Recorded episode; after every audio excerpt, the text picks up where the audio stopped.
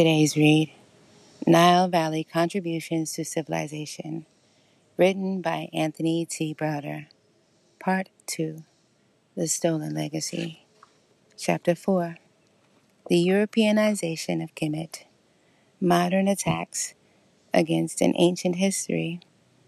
The idea that the people of the Nile Valley were of African origin is certainly not a novel one. The belief that Kemet was populated and ruled by black Africans since its earliest beginning until the end of the native dynasties was widely held by the Kemites and by the Greeks, who had frequent contact with them. Many of the questions concerning the ethnicity of the people of Kemet have been raised since the advent of the discipline of Egyptology in the early 19th century. Prior to that time, Race was not an issue, and the color of the skin of Nile Valley dwellers was generally accepted to be of a dark hue. In his publication, The World in Africa, W.E.B. Du Bois explained why Europeans began questioning the race and color of the Egyptians. There can be but one explanation for this vagary of 19th century science. It was due to the slave trade and Negro slavery. It was due to the fact that the rise and support of capitalism called for rationalization based upon degrading and discrediting the Negroid peoples. It is especially significant that the science of Egyptology arose and flourished at the very time that the Cotton Kingdom reached its greatest power on the foundation of American Negro slavery. The suggestion that the history of ancient Egypt would be rewritten to support a racist ideology is more than a notion.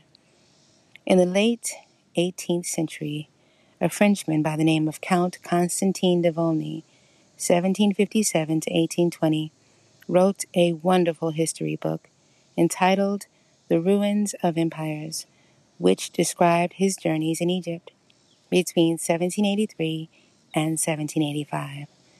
This book became a bestseller in France, and the demand for it was so great that an English version was printed, and an American edition became available in the mid 1790s. Volney's descriptions of the ancient monuments were fair and objective. He described the appearance of the Sphinx as typically Negro in all its features. To some, Volney's descriptions were too accurate, and they had to be modified.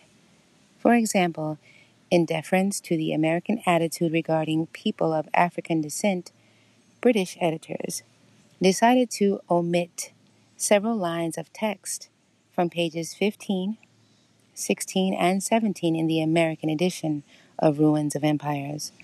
One specific quotation described the ancient kingdoms of Ethiopia and the Egyptian city of Thebes. Another edited statement, which described the people of Kemet, read There are a people, now forgotten, who discovered, while others were yet barbarians, the elements of the arts and sciences. A race of men, now ejected from society for their sable skin and frizzled hair, founded on the study of the laws of nature, those civil and religious systems which still govern the universe.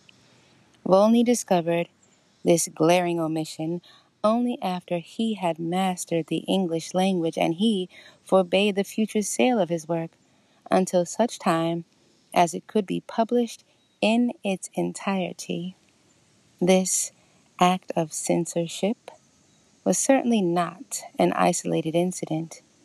It was representative of a clear and consistent pattern of covering up and denying African historical accomplishments. The gross misrepresentations of Nile Valley history have been referred to as a stolen legacy and have been perpetrated by many quote unquote learned scholars for hundreds of years. Two millennium prior to Volney's travels to the Nile Valley, other Europeans wrote about their experiences and observations. Like Volney, these travelers described people of color whom 15th century Europeans would later enslave, and classify as quote unquote Negroes. As early as the 8th century BCE, Homer in the Iliad stated that Zeus and all of the gods of Greece traveled to Africa to feast with Ethiop's faultless men. Four hundred years later, the historian Herodotus remarked, Almost all of the names of the gods came into Greece from Egypt. My inquiries prove that they were all derived from a foreign source, and my opinion is that Egypt furnished the greater number. The Egyptians were the first to introduce solemn assemblies, processions, and litanies to the gods, all of which the Greeks were taught to use. It seems to me a sufficient proof of this that in Egypt these practices have been established from remote antiquity, while in Greece they are only recently known. Herodotus also stated that the Greek oracle or prophet was one of two Egyptian women who were allegedly kidnapped from Thebes, Waset, or Say, by Phoenician traders. One was taken to Libya, oracle of Amun, and the other was taken to Dodona in Greece. Herodotus also described the Egyptians as black skinned and having woolly hair. 400 years after the visit of Herodotus to Africa, a Sicilian writer named Diodorus recorded his observations of the Nile Valley inhabitants. The Ethiopians say that the Egyptians are one of their colonies which was brought into Egypt by Osiris. They even allege that this country was originally underwater, but that the Nile, dragging much mud as it flowed from Ethiopia, had finally filled it in and made it a part of the continent. They add that from them, as from their authors and ancestors, the Egyptians get most of their laws. It is from them that the Egyptians have learned to honor kings as gods and bury them with such pomp. Sculpture and writing were invented by the Ethiopians. Many classical scholars would have us believe that Greek civilization developed independent of any African influence, and that Nile Valley civilization was the product of a mixed society. These same scholars have declared that the eyewitness accounts by the Greeks, who consistently described the Egyptians and Ethiopians as black skinned and woolly haired, were also erroneous. Even with all of the modern technological advances of today, it is physically impossible for someone living in the 20th century ACE to describe with greater accuracy events which were witnessed in the 9th, 5th, or 1st century BCE. It also seems highly unlikely that people would travel to a foreign land and create a culture, philosophy, and religion which they didn't have at home. Traditionally, when people travel outside of their homeland, they generally return with newfound ideas, usually better or at least different than those they already possessed. By contrast, if a country is occupied by a foreign army which is more technologically advanced, that occupying army is likely to impose its technology and culture on the newly conquered occupants. Conversely, if an occupied nation has any technology, philosophy, or theology superior to that of their conquerors, that knowledge will surely be claimed along with the new territories, or it will be summarily repressed.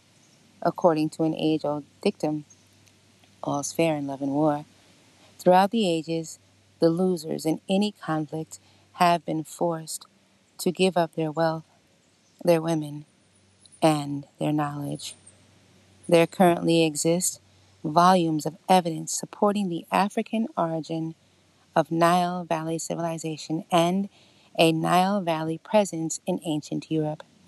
Herodotus and other writers reported that Greece had once been conquered by a king named Sesostris, and Greek legends also indicated that the legendary founder of Athens was an Egyptian named Cecrops.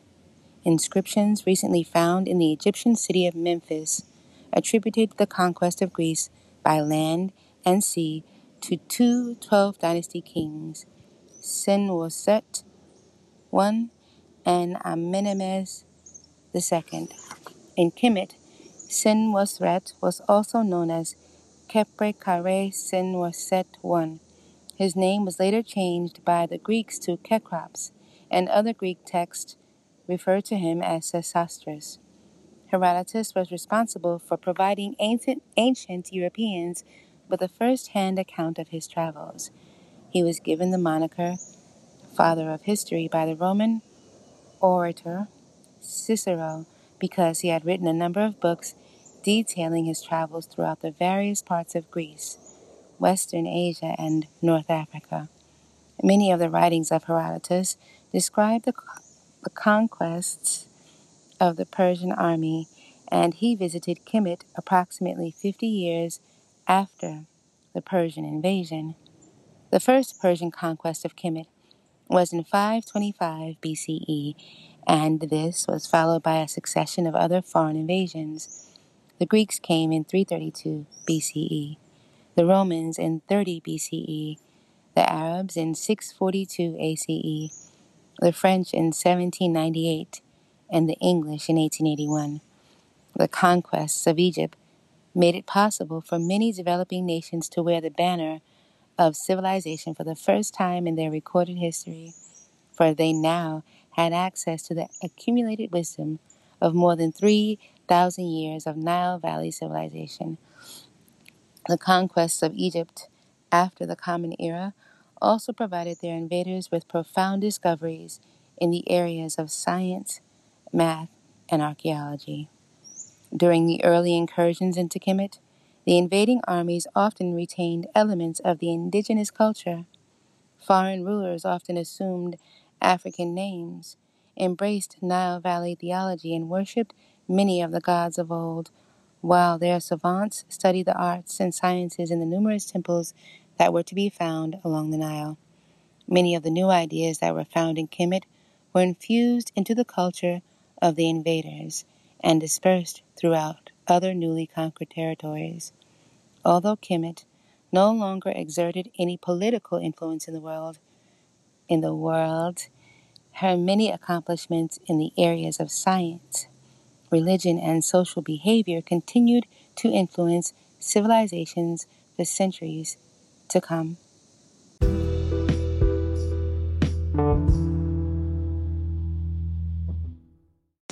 The Greek invasion of Kemet was primarily responsible for the closing of many temples and consolidation of their curriculums in the newly formed city of Alexandria on the shores of the Mediterranean Sea.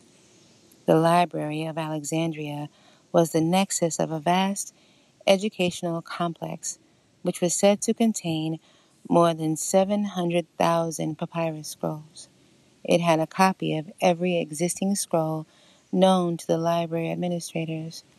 Many were translated from Neter hieroglyphic into Greek.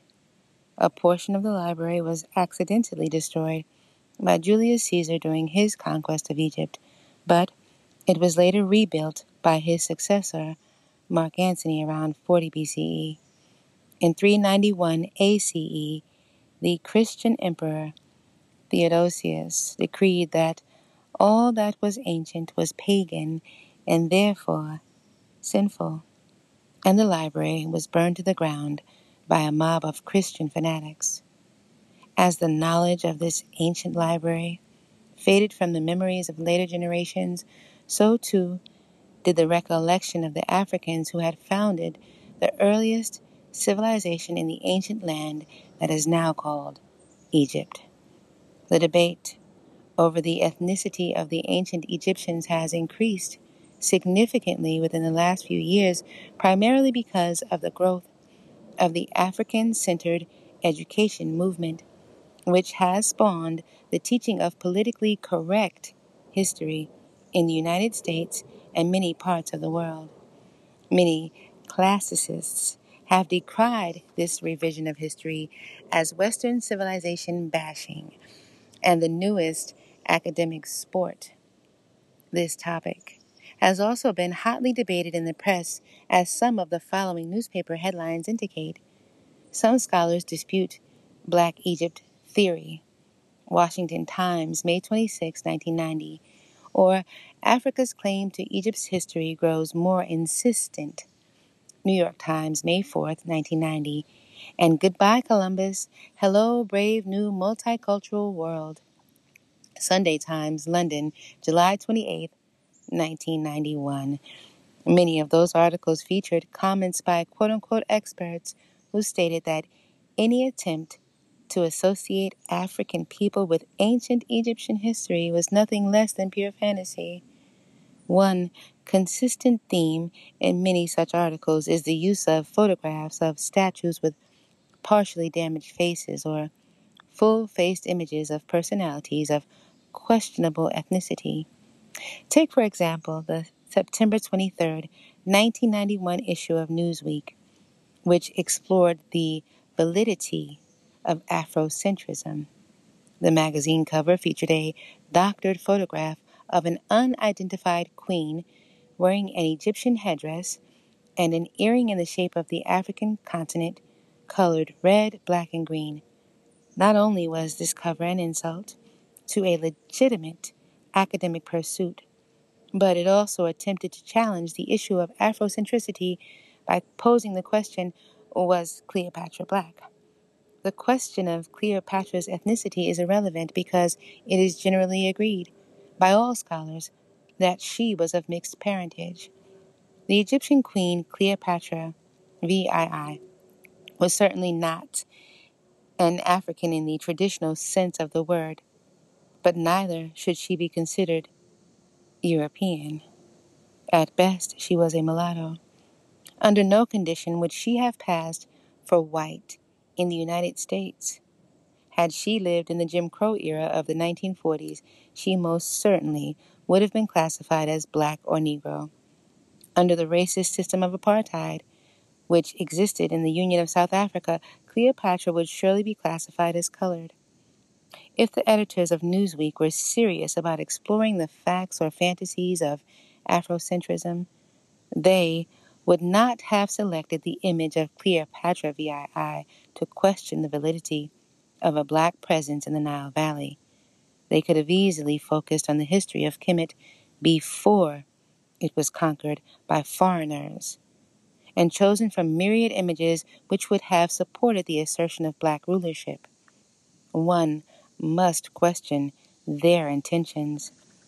Cleopatra VII was born in 69 BCE 1,322 years after Queen Tiye, 1,400 years after Queen Hatshepsut, and more than 3,000 years after Aha, the first ruler of Upper and Lower Kemet. Why weren't any of these images used to question the ethnicity of the ancient Egyptians? Is it because they are too African in appearance? And their very presence on the cover of Newsweek would have rendered the question of their the question of their ethnicity irrelevant. All the queens who bore the name Cleopatra were descended from the bloodline of the Greek soldiers who conquered Egypt in 332 BCE under the command of Alexander of Macedonia. After his death, in 323 BCE, a number of Alexander's generals fought for possession of his conquered territories.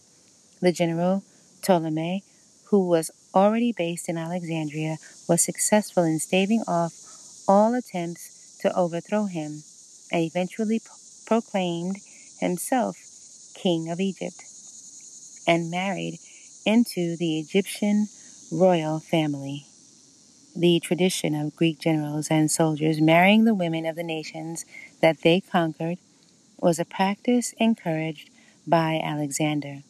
As a result of this practice, all of the descendants of the Ptolemies were the product of mixed marriages. In Kemet, tradition dictated that the royal bloodline was always passed on through the lineage of the queen. This matrilineal system of determining rulership had been the basis of social organization in the Nile Valley for thousands of years, and it continues in many parts of Africa today. By contrast, the line of succession in Greece and Rome has always been patrilineal, and there were no queens of note in Persian, Greek, or Roman history.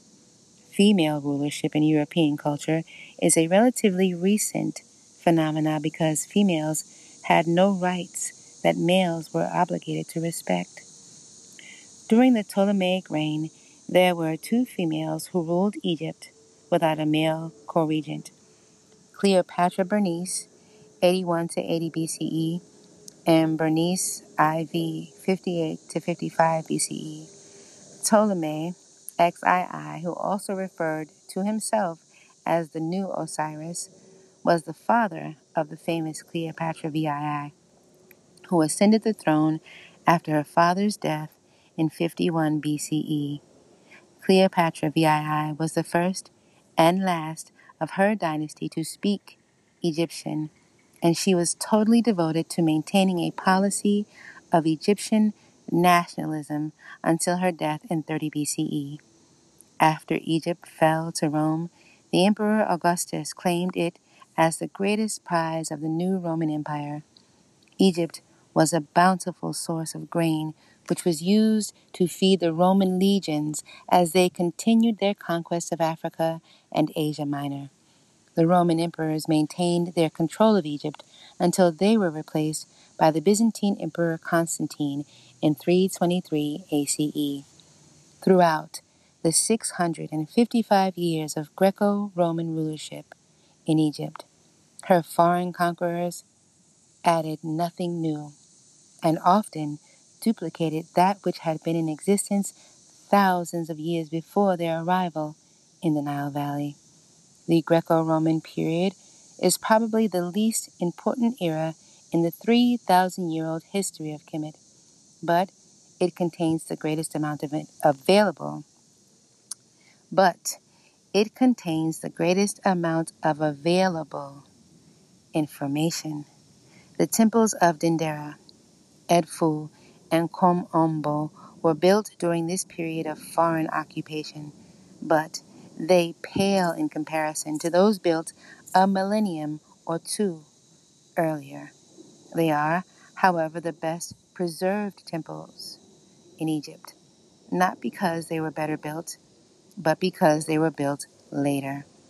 The Greco Roman period represented the end of Egypt's control as a dominating world power, and it is often cited because of its undeniably strong European presence. This is not to suggest that the Greeks and Romans did not play an important role in helping modern man gain a better understanding of ancient Kemet. Without the discovery of the Rosetta Stone, which was inscribed in 196 BCE and contained several lines of text that were written in Greek, the hieroglyphics probably would not have been deciphered. But then again, if hundreds of thousands of authentic African texts had not been destroyed by foreign invaders, maybe the Medu Neter would never have been lost, and there would not have been a need for a Rosetta Stone.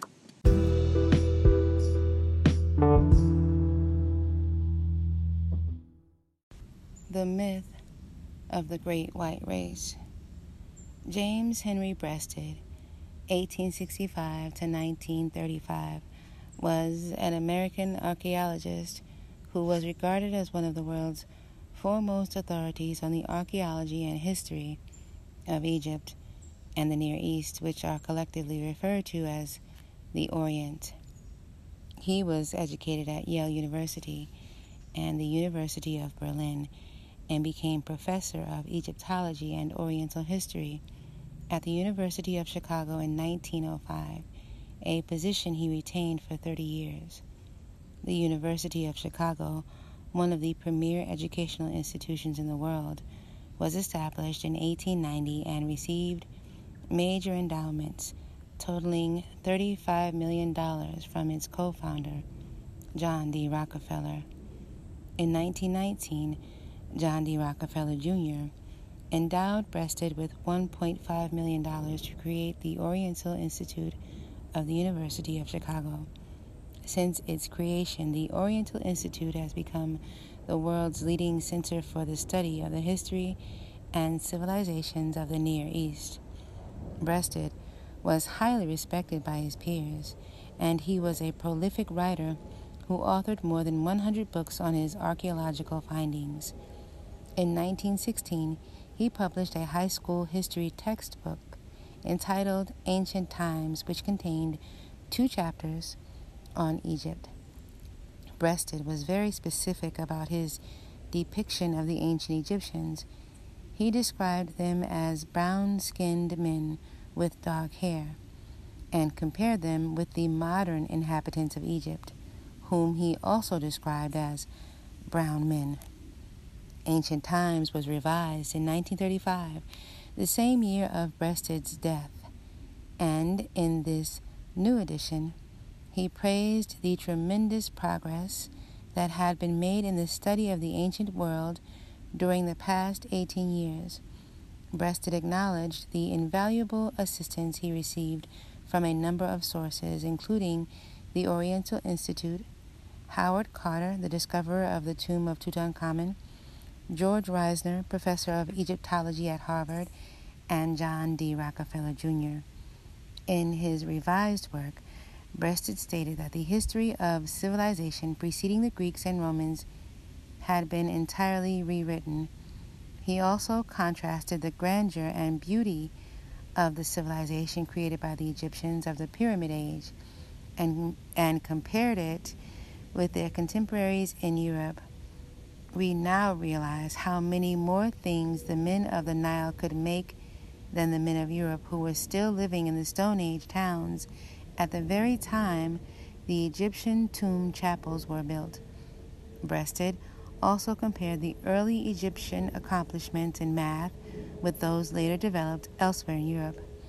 In plane geometry, it is surprising to find that these earliest known mathematic- mathematicians already had rules for computing the area of a triangle, of a trapezium, a circle, and the calculation of the area of a hemisphere. It was a method rediscovered by the Greeks 1,600 years later.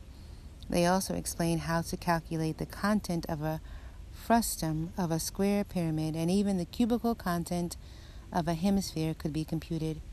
The formula for solving this problem was not discovered in Europe until 3,000 years later the tone of his revised edition of Ancient Times began to shift dramatically in the fifth chapter when Breasted began to discuss the quarter of the globe where civilization grew up and developed.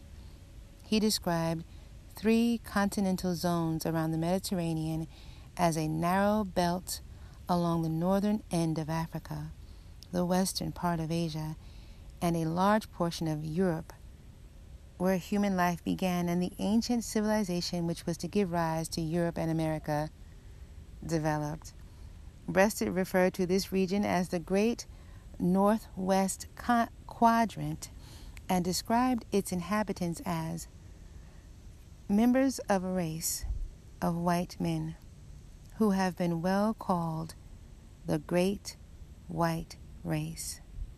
The men of this race created the civilization which we have inherited. If we look outside of the Great Northwest Quadrant, we find in the neighboring territory only two other clearly distinguished races the Mongoloids on the east and the Negroes on the south. These peoples occupy an important place in the modern world, but they played no part in the rise of civilization. After the creation of the Oriental Institute, Breasted's archaeological research led him to a number of interesting findings, such as the discovery of the earliest known reference of Negro life in Egypt, a relief found in a temple of Ramesses II. This carving was dated to the 13th century BCE and portrayed a large group of defeated soldiers fleeing before the wrath of the Egyptian king. In an attempt to further disassociate the blacks in Africa from the whites in Egypt. Breasted also commented On the south of the northwest quadrant lay the teeming black world of Africa as it does today. It was separated from the great white race by the broad stretch of the Sahara Desert. The valley of the Nile was the only road leading across the Sahara from south to north. Sometimes the blacks on inner Africa did wander along this road into Egypt, but they came only in small groups. Thus cut off by the desert barrier and living by themselves, they remained uninfluenced by civilization from the north. The Negro peoples of Africa were therefore without any influence on the development of early civilization. One would wonder what would cause Breasted to make such a dramatic flip flop. In 1916, he stated that Egyptians were members of a quote unquote brown skinned race, and in 1935 he reversed himself and said that they were now members of the great white race, quote unquote. Did Breasted's research suddenly reveal the error of his previously published material, or were there other reasons for his radical and racial change of opinion? In an interview, John G. Jackson, an historian often known for his candor, offered one plausible explanation for Breasted's sudden about face on the issue of Egyptian ethnicity. A lot of them, white historians, have taken their position that the African is the low man on the totem pole and everybody had to be ahead of him. Some of these people are just plain lying because they have to have capital in order to operate. James Henry Breasted is a fine example. He published a high school textbook in 1916 called Ancient Times. It had two very fine chapters on Egypt, and he plainly states in there that the ancient Egyptians were not white folks, but a brown skinned race, and then he needed money to establish the Oriental Institute and to do research in Egypt. John D. Rockefeller Jr. gave him $1.5 million, and then Breasted got out a new edition of his book, and the Egyptians became members of the great white race.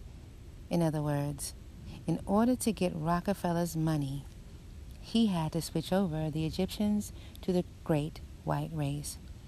Cheikh Anta Diop, author of African Origin of Civilization, also criticized Breasted's actions in a chapter entitled Egyptian Race Seen by Anthropologists.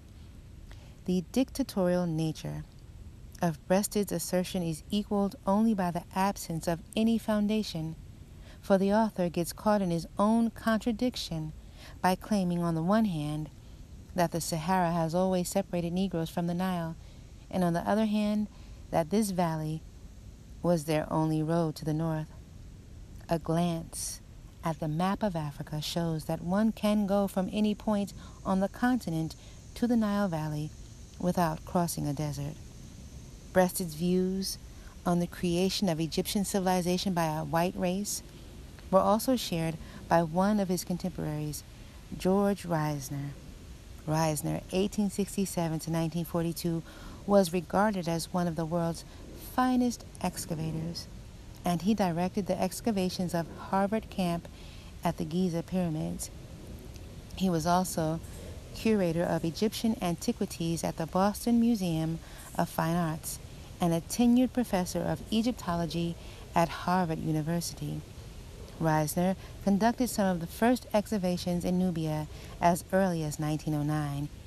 He claimed that Nubia was originally governed by a dynasty of white Libyans, and that all black dynasties were but an extension of them. Reisner and his associates also expressed the belief that at best the black skinned Nubians were poor imitators of their lighter skinned neighbors to the north.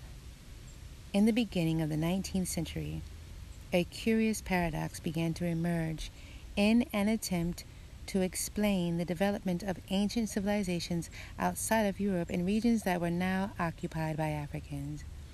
This quote unquote scholarly explanation required that one dismiss all logical thought and accept the myth that whites traveled outside of Europe into lands populated by blacks, where they developed great civilizations. These same whites would later return to Europe and create that which they never possessed. The reality which was carefully avoided was that Europeans only became civilized when they left Europe and made contact with Africans in northern Africa and the quote unquote Orient. During the past 30 years, documentation has emerged which has proven the great white race theories of Breasted and Reisner to be totally invalid. In 1992, the research facility, the research facilities with which both men were affiliated, the Oriental Institute and the Boston Museum of Fine Arts, belatedly created exhibits devoted exclusively to Nubian artifacts. Both exhibitions displayed evidence validating the presence of an indigenous African population in Nubia that preceded and influenced the indigenous African population in Egypt. In an interview published in the Chicago Tribune, January 30, 1992, Timothy Kendall, Associate Curator of the Boston Museum of Fine Arts, provided a retrospective view of archaeological research during the early part of the 20th century and described George Reisner as a product of his times who didn't understand he was digging up an independent African kingdom as he moved up the Nile into Nubia. Similarly, Bruce Williams, an archaeological specialist of Nubian culture with the Oriental Institute, also decried the role that racist ideologies played in distorting the perceptions of ancient Nile Valley, his- Nile Valley history. Williams notes early archaeological expeditions were financed by turn of the century big businessmen who endowed museums and for whom belief in the white man's superiority was virtually a religion. In previous years, museums have only featured temporary Nubian exhibits or they integrated them into less prominent positions in their Egyptian displays. Notable exceptions are the National Museum at Warsaw, which opened a permanent Nubian exhibit which opened a permanent Nubian exhibition in 1972, and the British Museum, which opened an exhibit in 1991. The first permanent exhibit in North America which was devoted solely to Nubian high culture, was opened in February 1992 at the Royal Ontario Museum in Toronto, Canada. Now that the issue of an African presence in Nile Valley is being taken more seriously in academic circles, there is another important issue remaining to be resolved. It pertains to the multi ethnic influence of the Nile Valley this question was most eloquently addressed by Cheikh Anta Diop in his publication, African Origin of Civilization. It would be incorrect to say that civilization was born of racial mixture, for there is proof that it existed in black lands well before any historical contact with Europeans. Ethnically homogeneous, the Negro peoples created all the elements of civilization by adapting to the favorable geographical conditions of their early homelands. From then on, their countries became magnets, attracting the inhabitants of the ill favored, backward lands nearby, who tried to move there to improve their existence. Crossbreeding resulting from this contact was thus a consequence of the civilization already created by blacks rather than its cause. For the same reason, Europe in general, and Paris or London in particular, are gravitational poles where all the races in the world meet and mix every day. But 2,000 years hence, it will be inaccurate to explain European civilization of 1992 by the fact that the continent was then saturated by colonials, each of whom contributed his share of genius.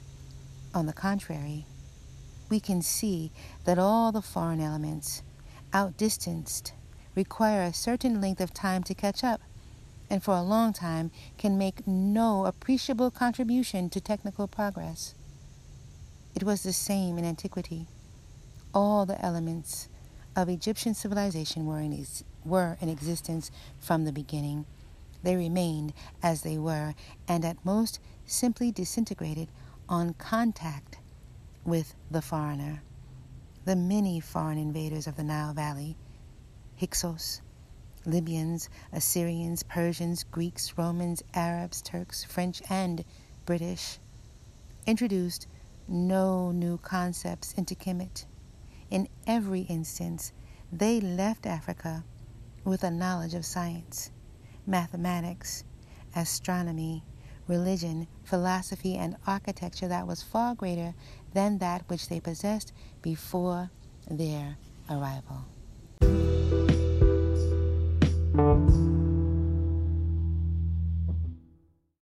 The Stolen Legacy. Much has been written about the Greek theft and plagiarization of Nile Valley concepts, which have been referred to as the Stolen Legacy. This term was popularized by the late George Granville Monah James in his book entitled Stolen Legacy. Professor James was a learned man and held degrees and teaching certificates in theology, mathematics, Greek, Latin, logic, philosophy, and social science. Stolen Legacy was written at a critical juncture in American history and was published in 1954, the same year as the Supreme Court's decision on Brown versus the Board of Education. James was a professor at Arkansas A&M and the University of Arkansas at Pine Bluff in 1954. He died under mysterious circumstances shortly after the publication of Stolen Legacy. Dr. James was a brilliant scholar whose thinking transcended the boundaries of traditional academic thought. He re examined his views of African history and Greek civilization after reading the writings of C. H. Vail, Swinburne Clymer, E. A. Wallace Budge, Godfrey Higgins, and others. According to a former colleague, the noted historian Dr. Yosef Ben these and other writings had a profound impact on James. When he read certain of those texts that included the Memphite theology, Book of the Revolutions of Ra, etc., and saw architectural and engineering layouts for pyramids, temples, tombs, mastabas, etc., along with their mathematical formula and calculations, he was compelled to rethink his original conclusion on the authenticity of a Greek philosophy, Judaism, and Judeo Christianity. With respect for the accuracy of Stolen Legacy, which is subtitled The Greeks Were Not the Authors of Greek Philosophy, but the people of North Africa, commonly called the Egyptians. Dr. Ben-Jochannan further commented Stolen Legacy was thoroughly scrutinized by a large group of African, Asian, and European scholars in the area of Egyptology, paleontology, linguistics, history, theology, philosophy, science, law, metaphysics, political science, etc., in its original manuscript format, and met the approval of most. The objectives of Stolen Legacy were clearly stated by Professor James. They were 1. To prove that Greek philosophy was a misnomer. 2. To demonstrate the African origin of the mysteries schools. 3 to create a social reformation through the new philosoph- philosophy of African redemption. It was quite obvious to James that the evidence in support of the Greek theft of African philosophy was circumstantial at best. All of the accused, against whom charges had been levied, leveled, had been deceased for more than a thousand years, but James was able to compile an impressive body of evidence to substantiate his thesis. Upon thorough investigation of the backgrounds of several Greek scholars, James discovered that they had several factors in common.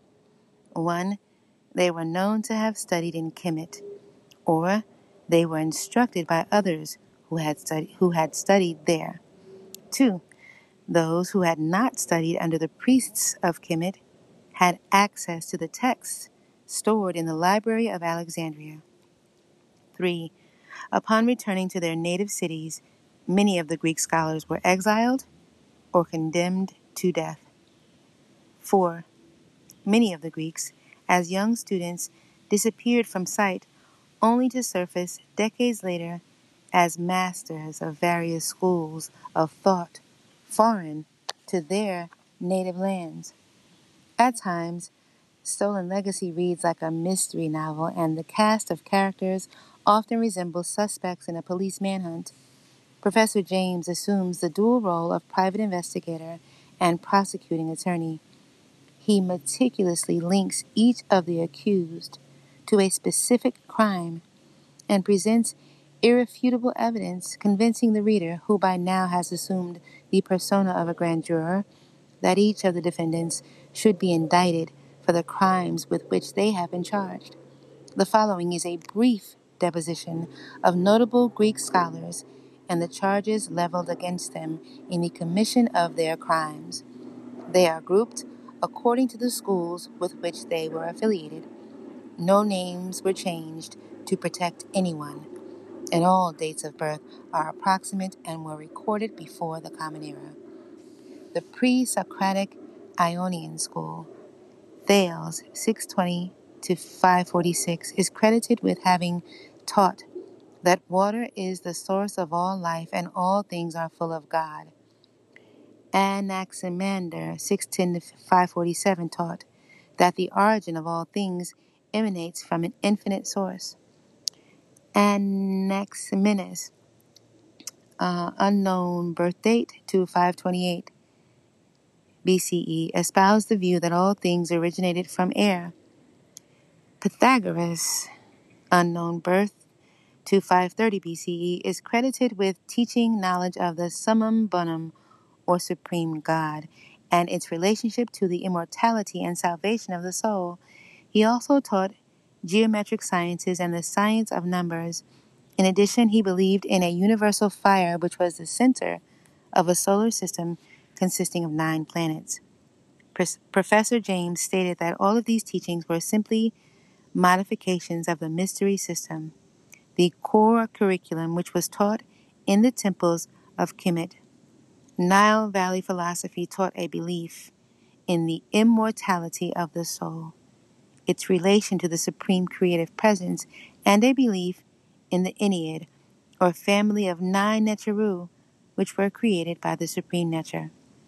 The later Ionian school, Heraclitus, 530 to 470 BCE, believed that fire was the governing element in the universe, and he also taught a philosophy which stressed the union of opposites. Anax- Anaxagoras, 500 to 430 BCE, taught that nous or mind is the primary force in the universe, and he also believed in the law of opposites. Democritus, 420 to 316 BCE, explained the properties of the atom and the drama of life and death. Once again, James pinpoints the Nile Valley origin of these thoughts by showing the relationship between the union of opposites, the African concepts of the male and female aspects of Neteru, and the architectural representation for the same, as expressed in the twin pillars and Tekken in the ancient temples. He also shows that the Greek idea of the atom was derived from the symbolic interpretation of the aton, which was described as the basic element in all life. The Athenian school, Socrates, 469 to 399 BCE, espoused the philosophical dictum of self knowledge man, know thyself. He also echoed a belief in the concept of the supreme God, the harmony of the law of opposites and the salvation of the soul. Plato, 427 to 349 BCE, was a master of many philosophies such as the creation, nous, and the phenomenon of the universe. Aristotle, 384 to 322 BCE, appears as a multidisciplinarian who excelled in all the previously stated philosophies as well as matters dealing with metaphysics, astronomy, and spirituality. Professor James presented evidence which showed that the teachings of a supreme being existed in Kemet thousands of years before the development of a city or state in ancient Greece. Socrates' thoughts were not only foreign to his fellow countrymen, but they also led to his being accused of corrupting the minds of the youth and introducing strange gods to the populace. For these actions, Socrates was condemned to death and ordered to drink hemlock. Socrates had a number of students under his tutelage at the time of his death. One of his most promising pupils was a 28 year old named Plato. After the death of Socrates, many of his students fled for their own safety, including Plato, who returned to Athens at the age of 40 and established an academy where he instructed students for two decades. Plato was the author of the Timaeus, which recounted the fable of Atlantis, which was told to Solon by an Egyptian priest. Aristotle is described as a multi talented individual who excelled in subject, subject areas for which he was never trained. For example, Socrates taught Plato, and Plato taught Aristotle, but there is no evidence to show that either Socrates or Plato was versed in physics, economics, metaphysics, or politics.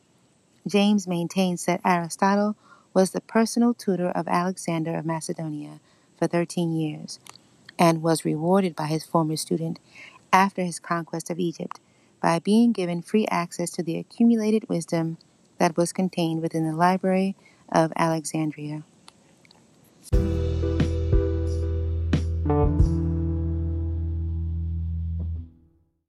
The issue of Aristotle's authorship of a variety of works was of extreme interest to Professor James.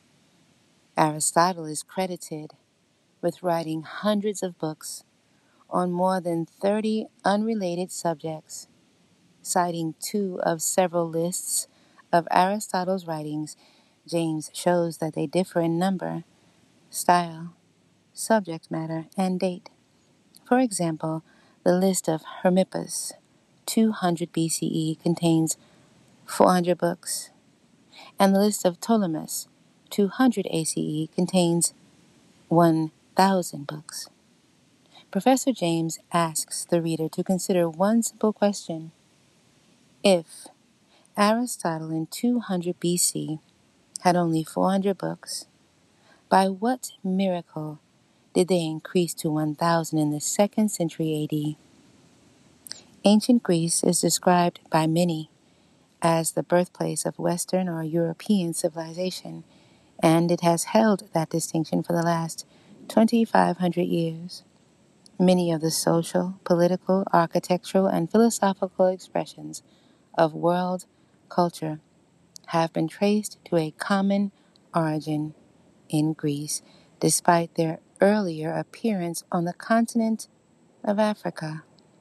Professor James begs us to consider the fact that it was impossible for the Greeks to teach or claim that which they did not originate. Whether this legacy is referred to as stolen, borrowed, or inherited, it still represents a body of knowledge which was not indigenous to Greece.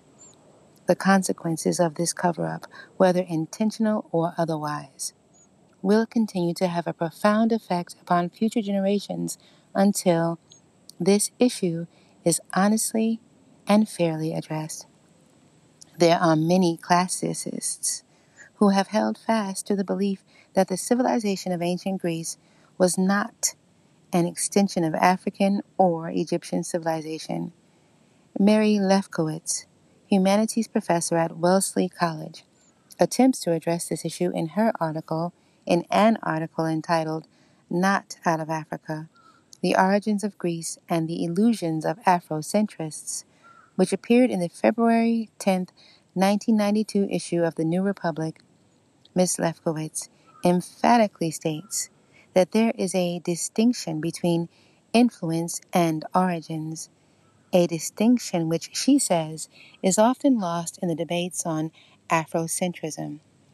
Dr. Lefkowitz further declared that to show influence is not to show origin. One people or culture may introduce its ideas or its symbols or its artifacts to another people or culture, but the differences between the peoples and cultures may remain. The evidence of Egyptian influence on certain aspects of Greek culture is plain and undeniable, though surely it must be pointed out that other Mediterranean civilizations also had important influences, important influences on Greek and Egyptian culture, so that the picture of whom came first and who took or loaned what to whom is anything but clear, but the evidence of Egyptian origins for Greek culture is another thing entirely. The key words in Dr. Lefkowitz's defense of the proprietorship of Greek knowledge are influence and origins. These two words must be carefully examined in order to understand why the Greeks are so fervently defended by the promoters of Eurocentric ideology. The Webster's New 20th Century Dictionary gives us the following definitions of influence and origin. Influence, from, from influence, to flow in. The power of persons or things to affect others, seen only in its effects. Origin, from oriri, to rise. 1. A coming into existence or use, beginning. 2. Parentage, birth, lineage. 3. That in which something has its beginning, source, root, cause. The key words in the definition of influence are affect, E and effect. To affect, E is to imitate or assume the character of. To effect, E F F E C T, is the power or ability to produce consequences or results. Simply stated, influence is the power of persons to cause others to imitate aspects of their character in such a manner that it can be witnessed in the actions or creations of the imitators. The central issue surrounding the question of Greek origin or influence of specific concepts can be determined by analyzing their admiration for the culture of Kemet. The early Greek writers frequently praised the cultural supremacy of the people of Kemet in areas which included but were not limited to religion, philosophy, architecture, astronomy, medicine, science, and mathematics. Issues of race did not concern the first Greeks who came to Kemet seeking higher knowledge, but as Greece became more politically aggressive, under the rulership of Alexander of Macedonia, she became more nationalistic. True to the historical doctrine, to the victor go the spoils, the Greeks, like any other military force, claimed ownership over all they plundered, and their conquest of Kemet was no exception.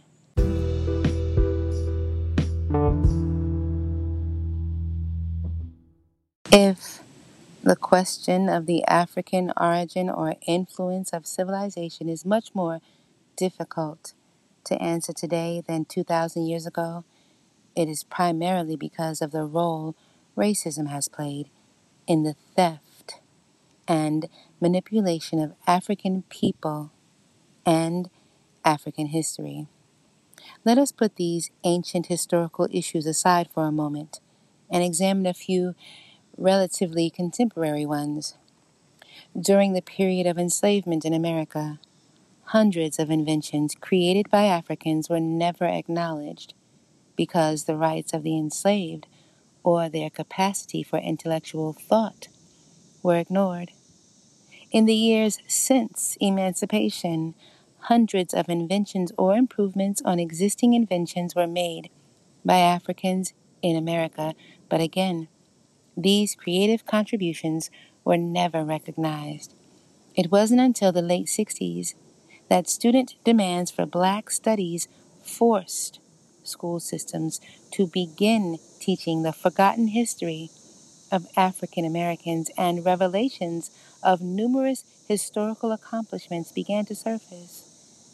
This information had existed all along, but it was only brought to light when students demanded its inclusion into the existing curriculum. A more vivid example of the denial of the African American origins of and influence upon American culture can be found in the history of American music. Let's take, for example, the manipulation of the history and image of Elvis Presley. Fifteen years after his death, Presley is still proclaimed as the king of rock and roll.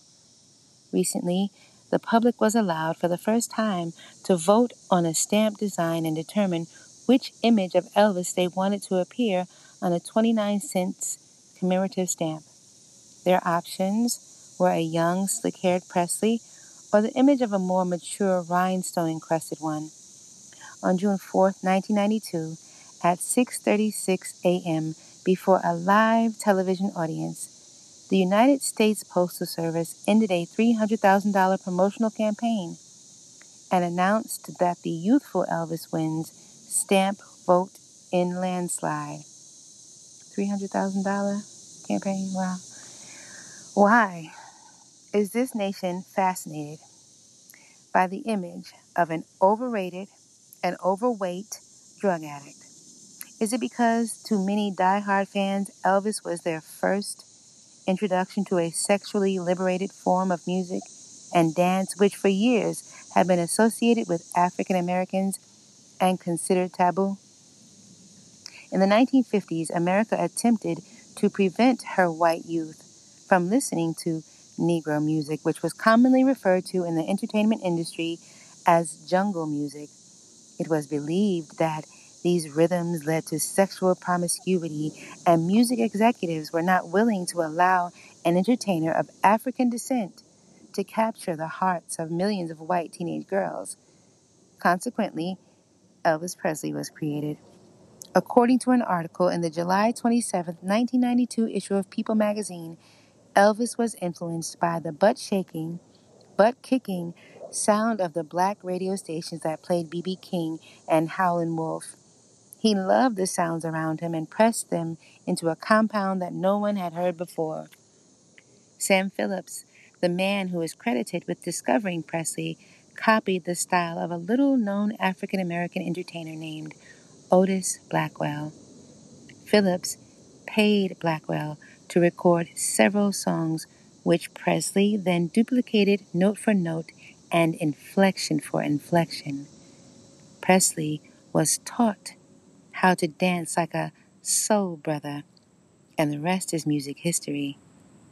Elvis Presley was nothing but an imitator who was influenced by a musical genre which originated within the Amer- African American community. Otis Blackwell was the author of such Presley hits as All Shook Up, Don't Be Cruel, and Return to Sender. He also wrote Great Balls of Fire, which was the signature song of Jerry Lee Lewis. Presley's signature song, Hound Dog, was originally performed by the blues singer Big Mama Thornton. Elvis's appreciation for African Americans and their musical contributions was expressed in his statement, All niggas can do for me is shine my shoes and buy my records.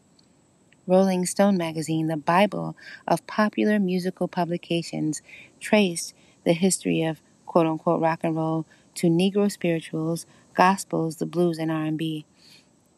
The question must be asked: How did Elvis become the king of a musical form that he did not create? Like others before and after him, from Benny Goodman, the king of swing, to New Kids on the Block, Elvis Presley was the beneficiary of a racist system which continues to deny African people their proper place in music history. It has been written that history repeats itself, and it often casts a shadow on future events. In many respects, the history of music mirrors the history of the world. In both instances, the people who have created the myth of the Greek origins of civilization are the same people who now tell us that Elvis is the king of rock and roll. Those who are conscious of the distortions of history will seek the truth for themselves and see the world differently. Those who are responsible for perpetuating the myths will continue to put just enough spin on the truth to cloud the issue and keep the unsuspecting masses ignorant.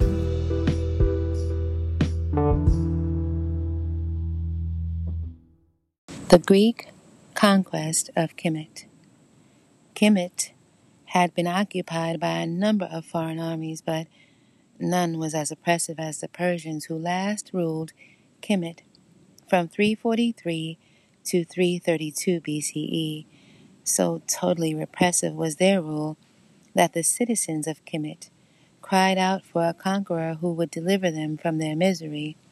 Their collective prayers were answered in 332 BCE when the Greek army defeated the Persians and a 24 year old warrior named Alexander was welcomed as the new deliverer of Kemet.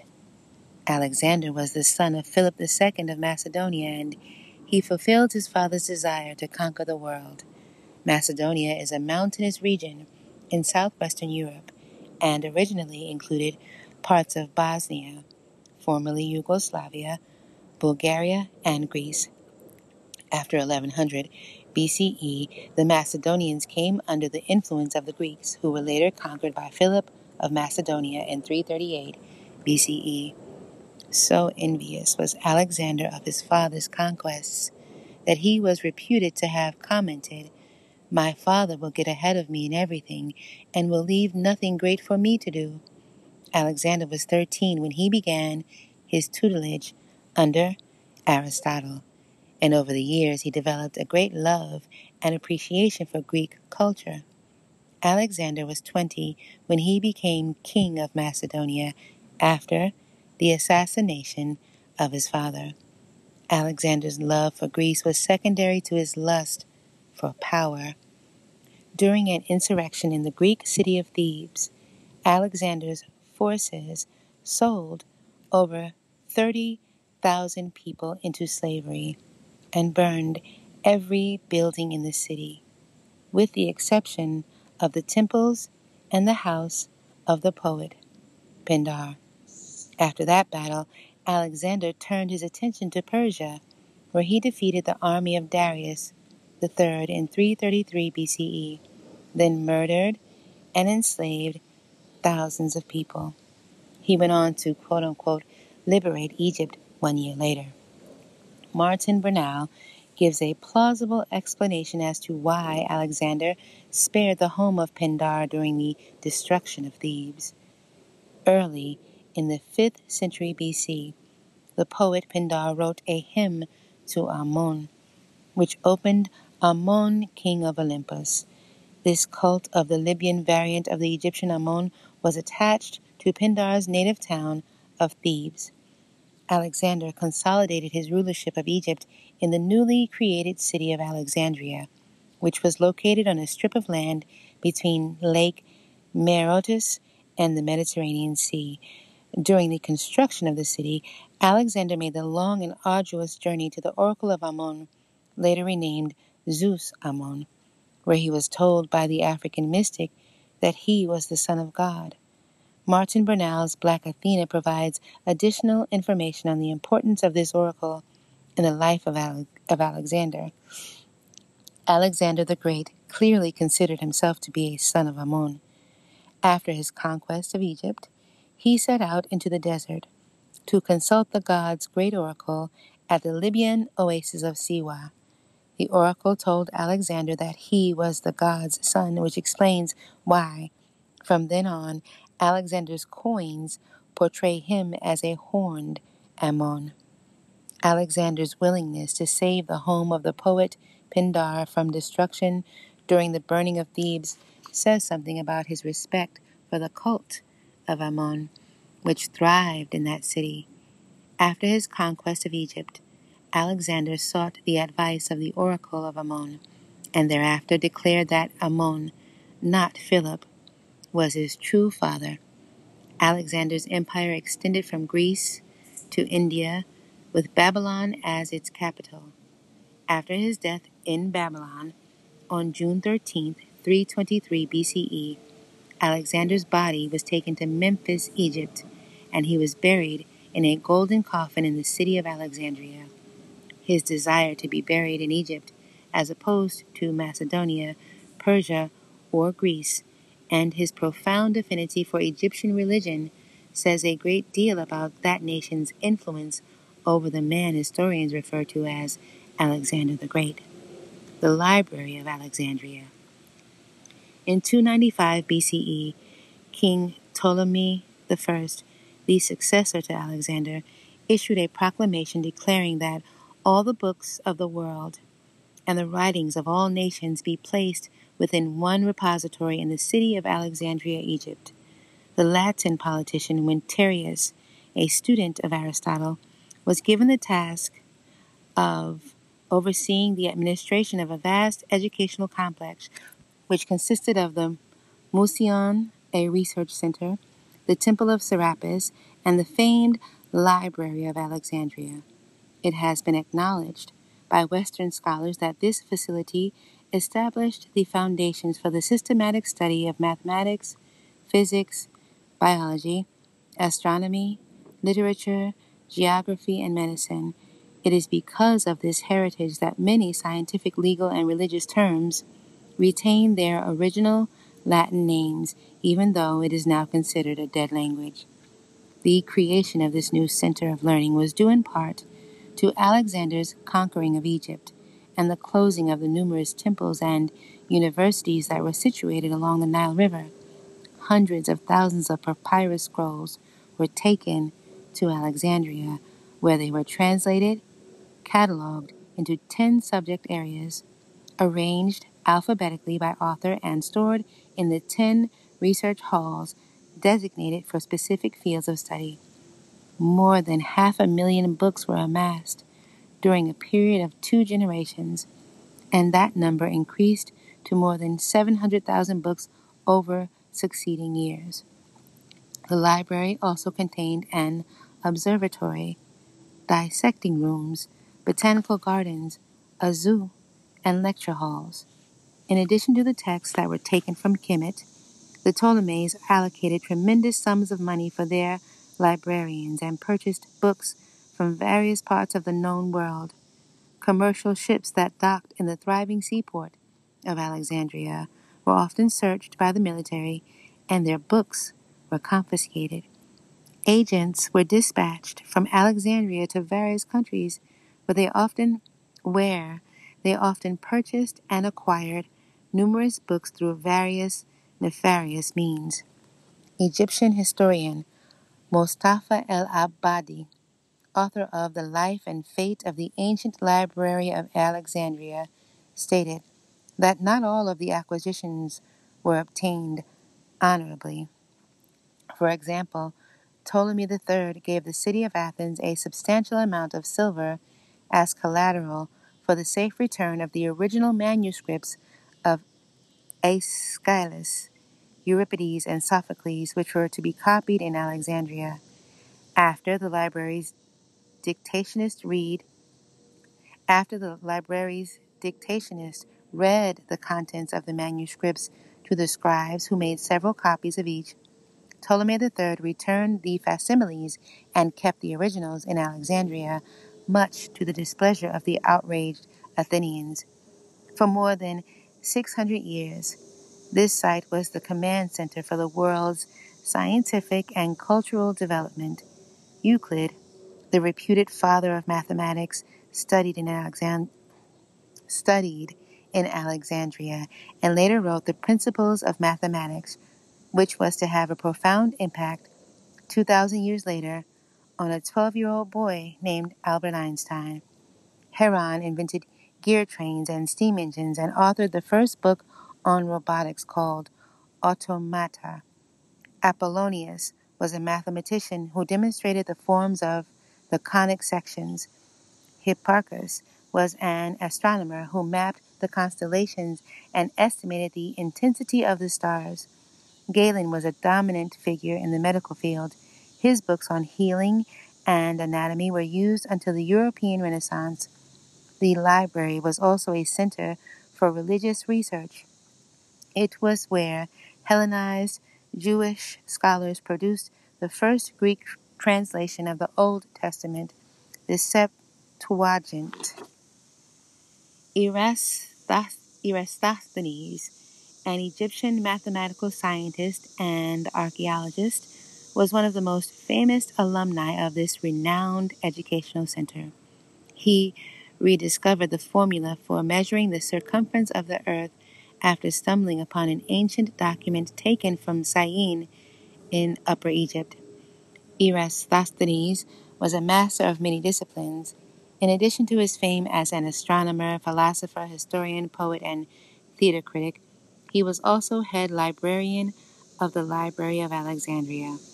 There is no doubt that access to the accumulated wisdom of Nile Valley scholarship helped to create the foundation upon which scholars such as Eratosthenes, Galen, Euclid, Dionysius, and hundreds of others stood. The last great scholar affiliated with the famed University of Alexandria was Hypatia. Hypatia was a true scientist in her own right, having gained notoriety in the fields of mathematics, physics, astronomy, and philosophy. She was born in Alexandria in 370 ACE, some 400 years after Egypt had been conquered by the Roman army. Her father was the famed Egyptian mathematician Theon, and Hypatia enjoyed many privileges unheard of for women in classical Greek society. Hypatia was 21 years old when the university and its library was ordered destroyed by the Christian emperor Theodosius, who viewed the teachings of science, mathematics, and philosophy as antithetical to the new religion. Despite the threat of personal danger, Hypatia continued to teach and publish because of her close friendship with the Roman governor. These actions angered Cyril, the Archbishop of Alexandria, and in 415 ACE, his monks encouraged an angry mob to attack Hypatia as she was riding through town. She was pulled from her chariot and dragged into a church where she was stripped naked and the flesh was scraped from her body with oyster shells. Her corpse was burned along with all of her writings, and Archbishop Cyril was made a saint. The destruction of the library and University of Alexandria extinguished the flame of knowledge that had been passed on to the Greeks and Romans by the inhabitants of the Nile Valley. With this glorious light of Egypt now extinguished, the nations of Europe would stumble in darkness for more than a thousand years before knowledge was brought to them during the Moorish conquests. The Roman conquest of Egypt. Cleopatra, VII, was the last of the Ptolemies to rule Egypt. Her struggle to retain control over her country has been the subject of numerous plays, novels, and songs. She became Queen of Egypt at the age of 17, but was later stripped of power by her brother and co regent Ptolemy Dionysos. After a period of self exile in Syria, Cleopatra was returned to power by the Roman general Pompey who later died in the struggle for power against Julius Caesar. Caesar, who had come to Egypt in pursuit of Pompey, met and fell in love with met and fell in love with Cleopatra and secured her position on the Egyptian throne. Cleopatra gave birth to a son by Caesar and eventually moved to Rome with him, where they lived until Caesar's assassination in 44 BCE. After returning to Egypt, she eventually met and fell in love with Mark Antony, one of Caesar's successors. Antony plotted with Cleopatra and you utilized the wealth of Egypt to assist him in securing the throne in Rome. These actions angered the Roman Emperor Octavian, who declared war on Egypt and defeated the combined forces of Cleopatra and Antony in the Battle of Actium in 31 BCE. After the death of Cleopatra VII in 30 BCE, the legacy of Egypt was claimed by Rome, which had then become the mightiest nation on earth. Greco Roman architecture. The Roman conquest of Egypt was similar in many respects to that of the Greeks. In both instances, the wealth and knowledge of the land was appropriated by the new occupants and dispersed throughout their vast empire. Greece and Macedonia had already become a part of the Roman Empire around 146 BCE, and the Romans borrowed the architecture, philosophy, culture, and art of the Greeks, which they spread throughout their ever expanding empire. Since the Greeks had conquered the Egyptians almost a century earlier, the Romans, while assimilating Greek culture, were also assimilating the Egyptian culture, which the Greeks had appropriated earlier. 3. Excellent examples can be found in the similarities between Greek and Roman architecture, mythology, and their close resemblance to those first developed in Egypt, Kemet, and the evolution of the alphabet from Kemetic to Greek to Roman. Colonnade halls were an integral part of Nile Valley temple architecture, and they first appeared in Kemet around 2600 BCE, almost 2,000 years before the development of the first Greek city state.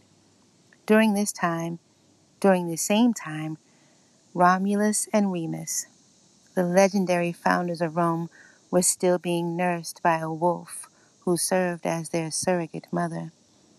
It has been suggested by the mathematical scientist Livio Stecchini that the column represents the map of Egypt. The shaft is Upper Egypt, the south, and the capital is Lower Egypt, the north. According to Stecchini, the symbolic proportion of the geographic and geometric ratios in the Egyptian columns were duplicated by the Greeks. This explains why, among the Greeks who learned the use of the columns from the Egyptians for the Doric order, the most conservative of the Greek orders, there was a rule that the shaft should be six units high and the capital one unit high. In the Greek orders, the base of the column preserves the arrangement on three horizontal lines, which are the symbol of the Tropic of Cancer. The column basically represents the three meridians of Egypt, and through its curvature suggests the extension of the system of meridians to the east and west of Egypt. But since the column is circular, the structure of the column was related to the problem of presenting the map of Egypt as part of a cylindrical projection of the surface of the earth. The elaborate numerical rules for the proportions of Greek columns can be explained when one considers the two interrelated problems of describing mathematically the curvature of the earth and of projecting a curved surface on a flat map. The theory of conic sections, which is considered their highest achievement of Greek mathematics, may have been developed in order to solve these problems. Columns consists of three primary components a capital and a shaft, which usually rests on a base. Above the columns is a horizontal beam of stones called an entablature, which supports the roof. These two elements, the column and entablature, comprised in classical architecture what was referred to as an order. Three orders evolved in Greece and two in Rome. They have had a profound influence on later architectural styles. The Doric order was the first and most simplistic of the three Greek orders. Normally, the Doric is the only order that does not have a base. The second order developed by the Greeks was the Ionic. Its capital is carved with decorations that symbolized spiral scrolls. The Corinthian order is the last of the three Greek orders. It is similar to the, iconic, the Ionic order, but its capital is elaborately decorated with carvings of leaves that represented the acanthus plant. Roman columns were practically identical to the Greek columns and had only minimum modifications. The Tuscan order, resemble the Doric order, but it has a base and the shaft but it has a base, and the shaft is unfluted. The composite order was essentially a combination of the Greek Ionic and Corinthian orders. Its capital was comprised of the carved scroll of the Ionic order and the acanthus leaf decoration of the Corinthian. Greco Roman mythology. Just as certain architectural stylings which originated in Kemet greatly influenced the Greeks and Romans, the same can be said for the Nile Valley concepts of the Neteru, whom the Greeks and Romans referred to as gods. The pyramid texts in Kemet, 3200 to 20, 2250 BCE, described a family of nine Neteru, which became known as the Great Ennead. This term is derived from the Greek word Ennea, which means nine. The basic sources of Greek mythology, all of their primary characters and themes, were contained in three classical works Hesiod's Theogony and Homer's Iliad and Odyssey, which were all written in the 8th century BCE. During the 3rd century BCE, the Romans began to closely identify with divinities of Greece. Rome's classical literature of religious and moral teachings was written in the latter years of the first century BCE by the poet Virgil. This great work was called the Aeneid. Aeneid, and it consisted of 12 books. Virgil based the first six books on the Odyssey, and the last six books were modeled after the Iliad. Virgil wrote the Aeneid to establish the divinity of the Roman Empire, which he closely associated with that of Greece. The following table lists similarities between some of the Neteru of Kemet and gods and goddesses of Greece and Rome. Kemet had Ammon, Greece had Zeus, Rome Jupiter, the divine aspects of all. They were the ruler of the gods. Kemet had Bes, Greece had Dionysus, Rome had Bacchus, the divine aspects god of wine and reckless behavior. Kemet had Djehuti, Thoth, Greece, Hermes, Rome, Mercury. Divine aspects, messenger of the gods and god of science. Kemet, Het Heru, Hathor. Greece, Aphrodite, Rome, Venus. Divine aspects, goddess of love and beauty. Kemet, Heru, Horus. Greece, Apollo, Rome, Apollo, divine aspects, the Son of God, also associated with light and the sun. Kemet, Imhotep, Greece, Asclep- Asclepius, Rome, Aesculapius, divine aspects, God of healing. Kemet, Neith, Greece, Athena, Rome, Minerva, divine aspects, goddess of crafts, war, and wisdom. The alphabet, one of the most significant contributions to have emerged from Rome, is the 26 letter Roman alphabet. But, as one might suspect, this alphabet was a modified version of the system which was derived from the Greeks. In fact, the word alphabet is derived from alpha and beta, the first two letters of the Greek alphabet. The word alpha and beta were derived from the Semitic words aleph and beth, which were derivatives of characters that were first developed in Kemet. The following is an abbreviated chronology of the evolution of the alphabet ref- referenced in the 1986 edition of the World Book Encyclopedia. And I really suggest anybody listening to this get a copy of this book so you can see the visuals in this book. It's worth it. Um, yeah. I can't read the visuals, the symbols, the comparisons. It's worth it to, it's worth it to purchase this book. Medo the oldest form of writing, was developed in the upper regions of the Nile Valley and by 3000 BCE it was being used in ancient Kemet. These early signs specified the consonants in syllables and no vowels were written. The Semites developed their alphabet around 1500 BCE, and they also wrote without vowels. In an attempt to stress the originality of the Semitic alphabet, the World Book Encyclopedia states historians can find no instances where the Semites borrowed the characters from Egyptian writing. They invented their own set of characters to stand for the consonants in their language. However, upon examination, one will find every character in the Semitic alphabet is identical to those that came from Kemet. In fact, even the meanings are the same. The next significant writing system emerged around 1000 BCE, and it was developed by people who, like the Semites, also lived along the coast of the Mediterranean Sea. They were called Phoenicians, and their alphabet was similar to the ones developed by the Kemetic people and the Semites. The Phoenician alphabet contained only consonants and lacked vowels, while the characters of the Phoenician alphabet were markedly different from the Semitic and Kemetic their meanings were similar in many respects.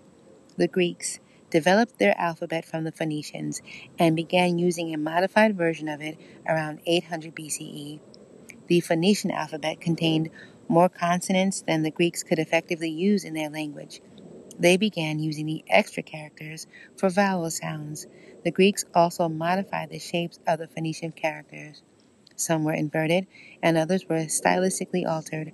Some characters were added, while others were eliminated. Eventually, the Greeks formed an alphabet that was comprised of 24 letters.